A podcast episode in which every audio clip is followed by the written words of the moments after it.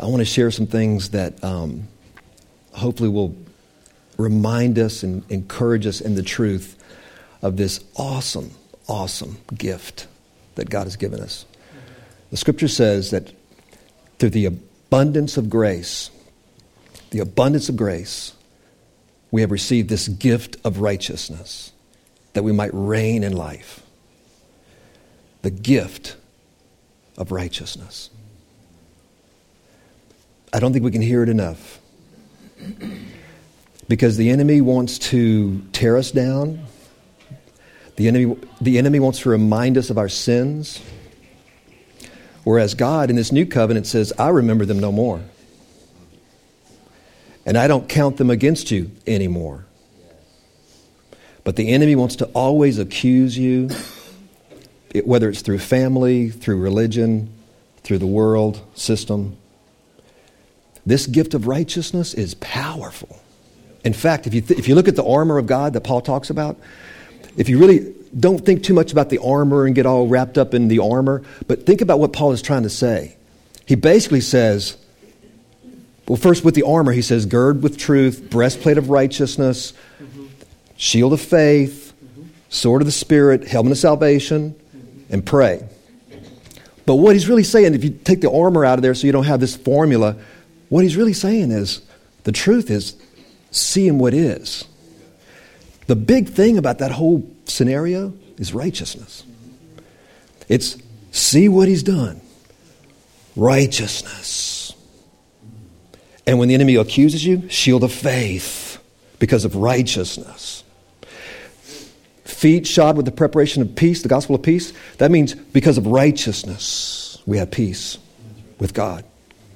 We walk in peace with God. Righteousness is the key, it's everything. Because sin was the problem.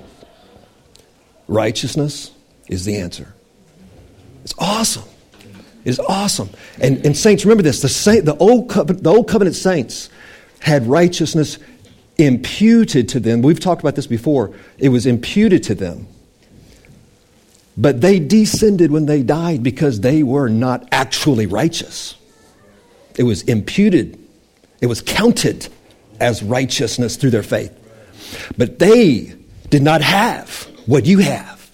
Hebrews says that they may not be perfect without you we not only have imputed righteousness, but imparted righteousness because of a new creation. They did not have that.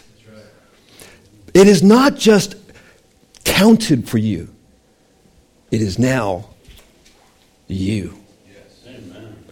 As he is, so are you in the world. As he is righteous, so are you now in the world. Great is this mystery, but we have truly been joined to him in an act of creation. A new creation has been raised. Union has come. Bone of his bone, flesh of his flesh. The old saints did not have that. He descended, Peter said, to proclaim to the spirits in prison, even those before the flood, and proclaimed what he had done on earth the, the, the finished work on earth. He did not descend, by the way, to be tortured in hell like some people teach. No, the atonement took place on the cross. Amen. It was the blood that reconciled us, not a later torturing in hell. No, he descended in victory. He descended in glory. He descended to proclaim, the scripture says, to the spirits in prison that he has done it. Amen. And he led captivity captive and took them out of there, out of Hades and brought them up through the earth into the other realm. And that is the cloud of witnesses that now say, Don't be afraid. He did it. Amen. He really did it. Amen. It's awesome. Righteousness, righteousness, righteousness. So powerful, powerful, powerful.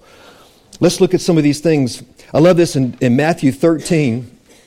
Matthew 13, verse 34 and 35. Let's take a look at that. I just love this. Matthew 13.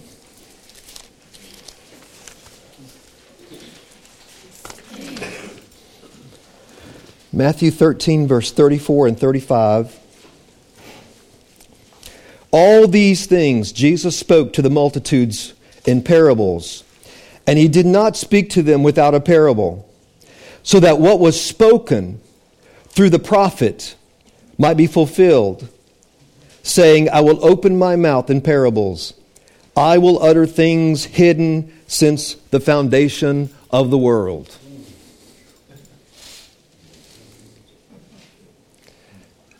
I love that.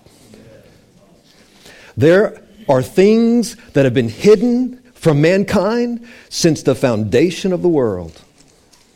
Jesus said, I have come to open my mouth and reveal it. What is the, what is the biggie that has been hidden, that is not revealed? In essence, it is Christ Himself. Christ Himself. But where it matters to you and me is what He has revealed. Amen. Is that God never, never intended to look to man to do good in order to be righteous. Never. That's awesome. He never intended to look to man to do good in order to be righteous. Which is why the Sabbath was the beginning of this unfolding hidden thing when he said, Rest. And Hebrews 4 says, This is what it's all about, my Hebrew brothers. We believe in what he has done, and we enter into his rest. God never intended man to do in order to be. He only wanted man to receive from him and be. It's awesome. And that's love. That's pure love. That's love that says, My yoke is easy, my burden is light. Come to me. You are heavy laden and burdened, and I shall give you rest. You shall find rest for your souls. Religion wants to burden you. The enemy wants to burden you. The hidden thing, the big hidden thing, is that God never wanted you and I to work. He doesn't even like sweat. He doesn't. I mean, that's why he said, let the, let the priests wear the linen garments because I don't want them sweating in there. The sweat on, on the brow was a result of the curse because of the fall. God wanted us to enjoy Him. Righteousness has come. Not that work is bad. I mean, don't hear uh, something off here, but He wants us to, you know, have our blessed, be blessed in our jobs. I'm not saying that, but I'm saying God never intended us to work in order to be righteous. It's awesome. And this is the, the biggie that the enemy cannot defend against. That's why it's a, it's a breastplate of righteousness. That's why it's the shield of faith that quenches every missile of the, of the enemy. Every single one. I don't care how bad you've blown it. I don't care how bad you've blown it as a believer. See, that's what we, we tend to think, well, there's a certain li- there's a limit, you know, where we got to. No, Paul was very clear about this. He goes, where sin abounds, grace, grace does much more, not just more, much more abounds. Religion is scared to death to hear that because they don't get it. But the true believer, that throws you into the throne of grace. That, that causes you to run to God. And that's what it's supposed to do. Where sin abounds, grace does much more abound. The enemy has no defense against the finished work of the Christ. Awesome. Okay, let's look at this real quick. You know, we talk a lot about the work of Christ in that Jesus took away our sin. And that's ex- so powerful, and that is so true. And that he doesn't count our sin against us anymore in this new covenant, which is also so powerful and so true. Blessed is the man whose sin the Lord will not take into account anymore. For God was in Christ, reconciling the whole world unto himself, not counting their sins against them anymore. But that's the negative aspect of what his work did. The positive aspect is that He did take away our sin, and He does not count our sin against us, but He gave us something. He gave us the gift of righteousness, and He counts that for us. So when the scripture says, speak the truth one to another and encourage each other in the truth that we might be built up in Him, that's what he's talking about. Paul said, talk to each other about this.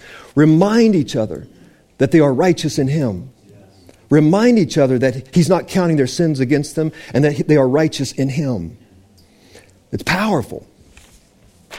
Let's, let's pray briefly. And Lord, we just thank you that without your spirit, we can't see these things. Who can know the thoughts of God but the Spirit of God? Eye has not seen, ear has not heard, nor has it entered into the heart of man what God has prepared for those who love him, for those who have responded to him. But the Spirit is given that we might know those things now. Eye has not seen, ear has not heard, it has been hidden. It has been hidden. Behold, Behold, I show you a mystery. Great is the mystery of your godliness. Lord, I, Lord, I pray by the Spirit of God that we would be so encouraged today to see and hear and be reminded of this awesome gift of righteousness. It is the blessing of Abraham. It is the blessing of Abraham that all who believe receive and are the sons of Abraham.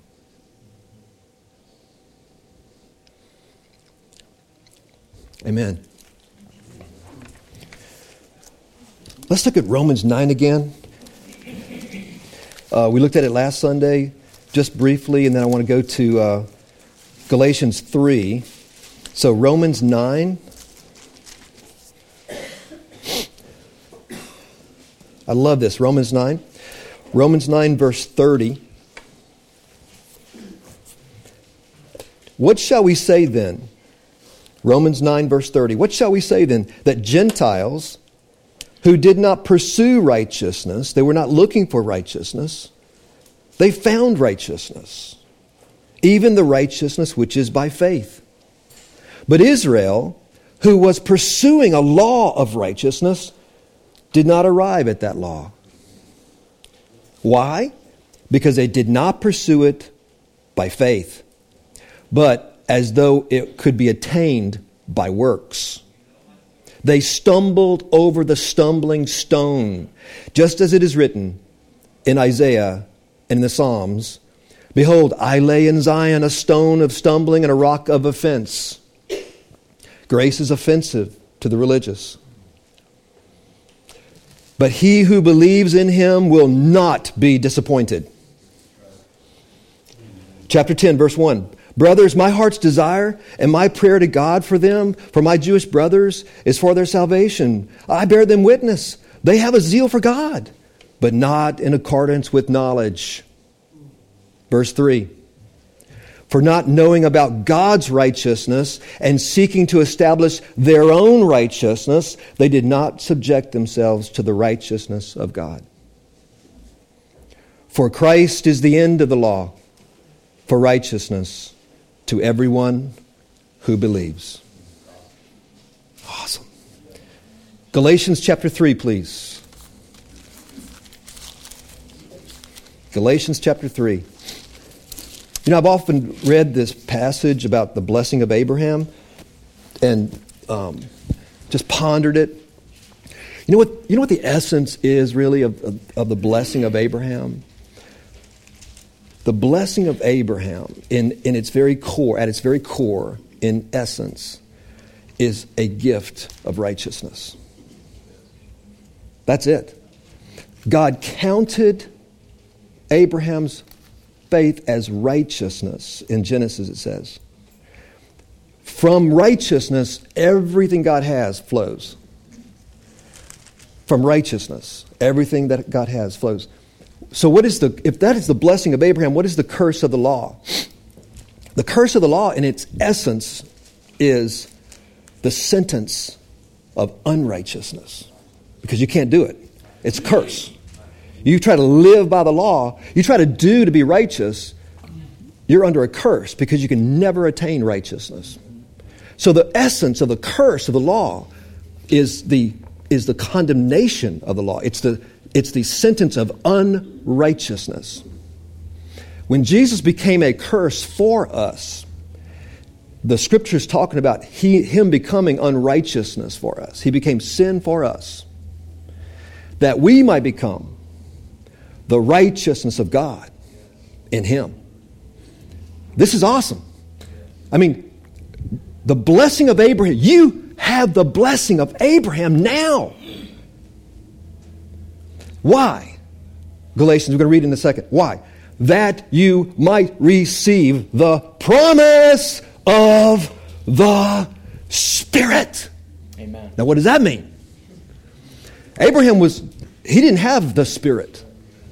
He was reckoned righteous and descended until the Christ came. For the Spirit of God could not be given until Christ was glorified, John said. The Holy Spirit could not be given in a regenerative way. It was in the earth. It was upon the prophets and the kings and upon Abraham and David. It was upon them, but not in them in a regenerative way. They had not been, pa- they had not passed through death and into life and joined to the risen Christ because he hadn't been raised yet.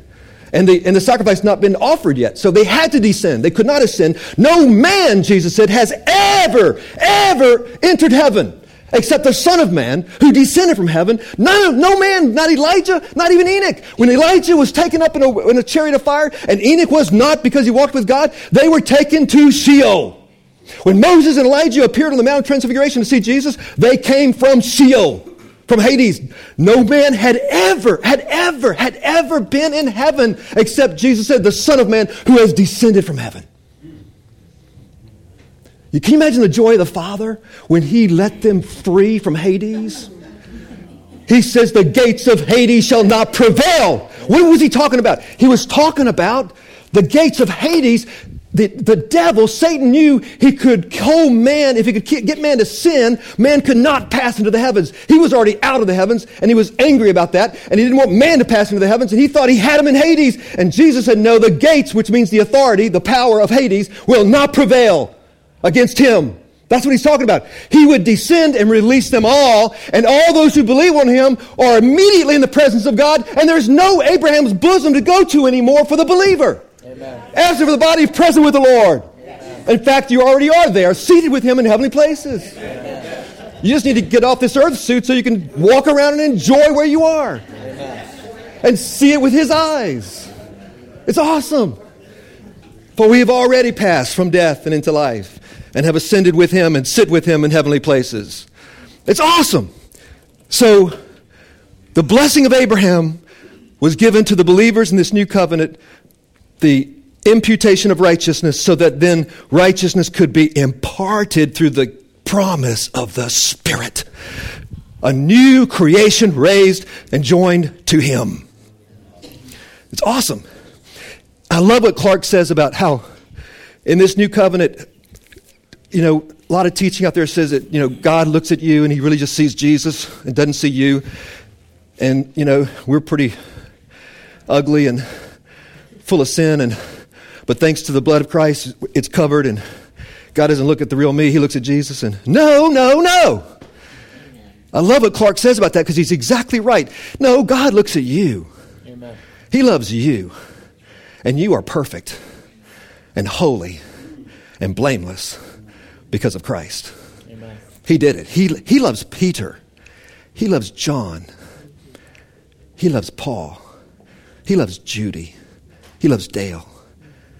He loves Lynn. He loves Lee. He loves you. He loves Rocky. He loves Michael. I wish I could say everybody's name. he loves you. He loves me. I have made, been made new. He loves Kobe. Kobe's out there going. He does love you, Kobe. He made me new in him. Otherwise, it's just words. New creation? New creation? It's a new creation. If any man be in, new, in him, all things have become new. See, this thing about um, positional righteousness and real righteousness has, has plagued the church because men have not really been able to believe. They have been unable to believe how powerful this act of creation is. Yes?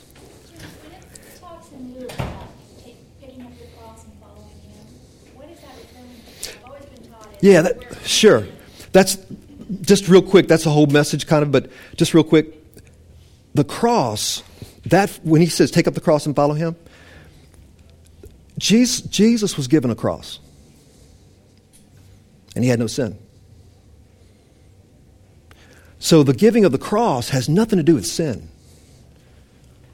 I mean, here's a think about this. He's perfect without sin, and he's given a cross of rejection from this world. The way most people teach that verse is that it has to do with putting to death your flesh and your sin and getting better. No. Jesus was given a cross who had no sin. Consider him who suffered such hostility from sinners. The, the taking up of the cross is only for the new creation who is sinless. The taking up of the cross is be willing to be rejected by this world as I was rejected by this world. Take up your cross, take up the rejection, don't give it back to the world, and don't shun it.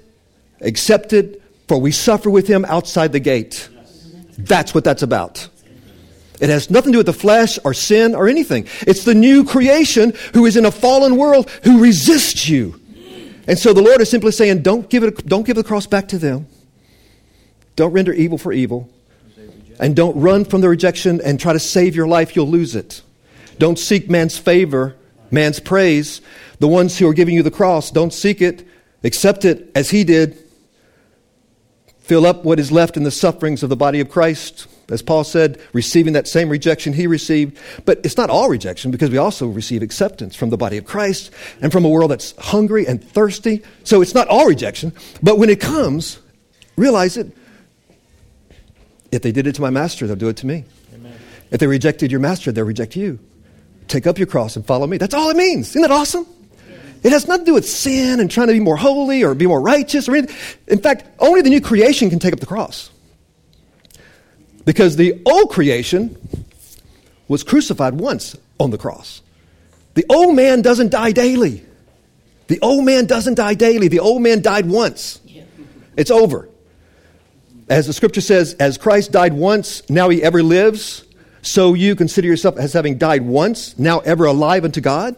When Paul says, I die daily, he was talking about the cross of rejection. He said, I have, I'm in, my life is being threatened by wild beasts in Ephesus, and, uh, you know, the Jewish brothers are plotting against me. I, I die daily. I, daily, I, my life is, is a target. Daily, I die daily. That's what he's talking about. Has nothing to do with flesh or sin or righteousness or nothing. It's just a matter of every day. We're like sheep led to the slaughter because we're in a fallen world.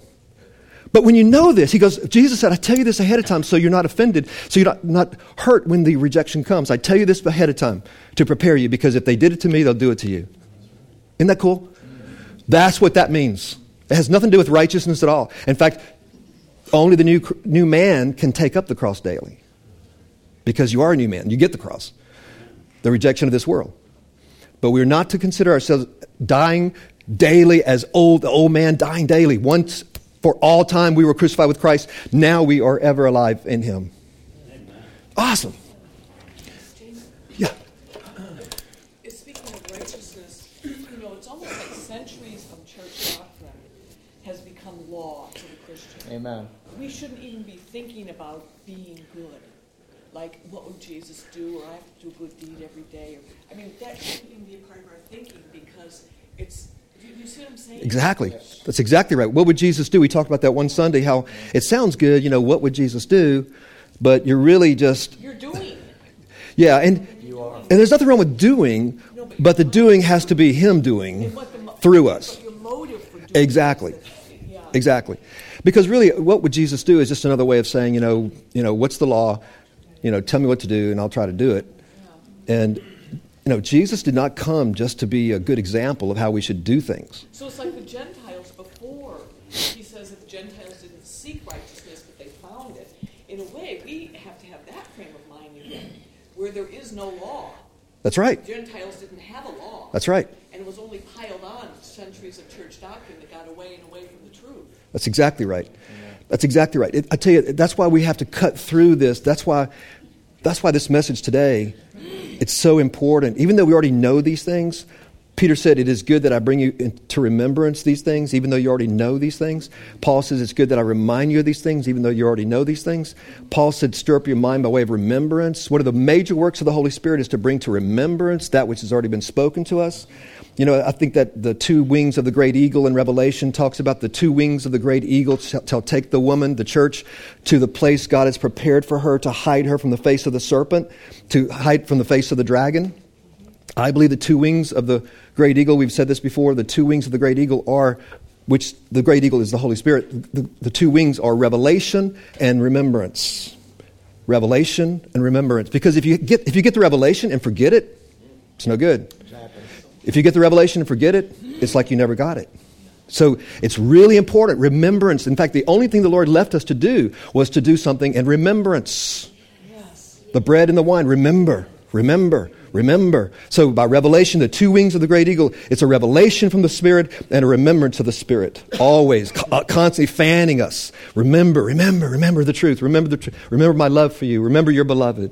Remember your mind. Remember, remember. Remember the righteousness that you have. If you live in my righteousness, raised in me, a new creation, all those things, powerful, powerful. The breastplate of righteousness, the shield of faith against every fiery dart that the enemy would throw at us. The helmet of salvation just speaks of don't forget who you are. Remember, don't forget your mind, don't forget. Yeah, Michael. Constantly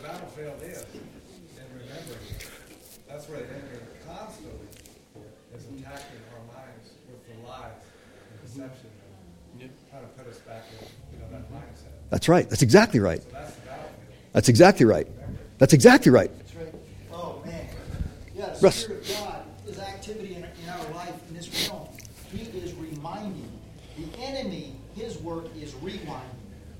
Yeah, He wants to take Yeah. us to the past. that's true. Rewinding the tape. That's right. That's true. say, I'm with you. I'm with you. That's true. I'm living in your spirit. That's your right. spirit is alive in me. As a result, our our mindset is not something that we're working on. Our mindset is resting Yes. in the revelation. Yes, That's right. what the Spirit does. He reminds us, and He says, staying away from being rewound. Yes, yes, yes. Resting in what is. Yeah, Ken? The power of the Spirit, too, is that when you rewind, uh, talk about rewind, whatever, uh, when you go rewind the grace message, when you rewind that and remembering, remembering that, you know, uh, there, God is outside of time.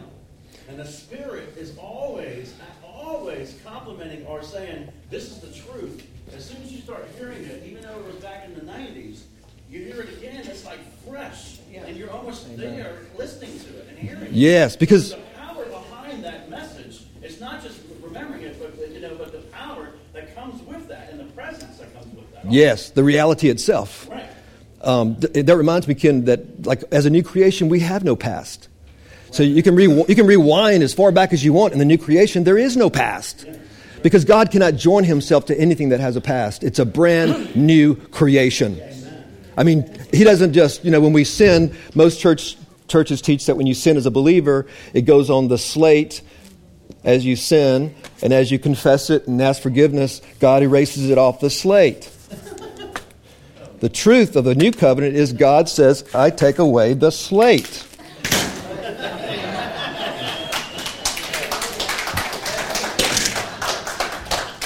Scripture says Jesus nailed the slate to the tree. The instrument of recording the debt was nailed to the tree. That's the truth. It's awesome. Well, I wish we had more time. Um, God, we didn't get to Galatians chapter 3. If you get a chance, look at Galatians chapter 3 again, and we'll revisit that. The blessing of Abraham, the curse of the law, it's all about righteousness. Isaiah 51. Isaiah 51. Paul's Jewish, or Isaiah's Jewish brothers were seeking righteousness. Isaiah 51, Isaiah says, My brothers, my brothers who seek righteousness, unlike the Gentiles who are not seeking, look, awesome verse, Isaiah 51, look to Abraham. Look to the rock from which you were hewn. Look to Abraham. There's something hidden there. Isaiah is saying that. Look to Abraham. And when you go back to Abraham in Genesis, you see where God counted it as righteousness, the first time in the scripture that God ever gave righteousness through faith. Paul found that. He goes, What has Abraham found here? In Romans, what has Abraham found? Oh my God. He goes, This is what has been hidden. This is God's way. He never, never intended you and I to work to be righteous. Rest. For he who believes in what God has done has ceased from his own works, even as God did cease from his. It's powerful. It is your breastplate of righteousness. And the shield of faith will, will quench every missile, every weapon that comes against you. Anyone that accuses you, the scripture says, they are not from me, the Lord says. Every weapon formed against you shall not prosper. In fact, those who condemn, you shall condemn, for your righteousness is of me, saith the Lord, and your vindication is of me. Awesome. It's powerful. The sons and daughters of God are a holy nation, a royal priesthood. Awesome. Lord, thank you so much. Lord, I just remember the, the verse in Daniel chapter 12, verse 3. Daniel 12, verse 3. That you shall give us insight in the latter years. Many shall have insight to help others see. That you might help us lead others to this righteousness. That we all might shine as the stars forever and ever. Forever and ever. Amen.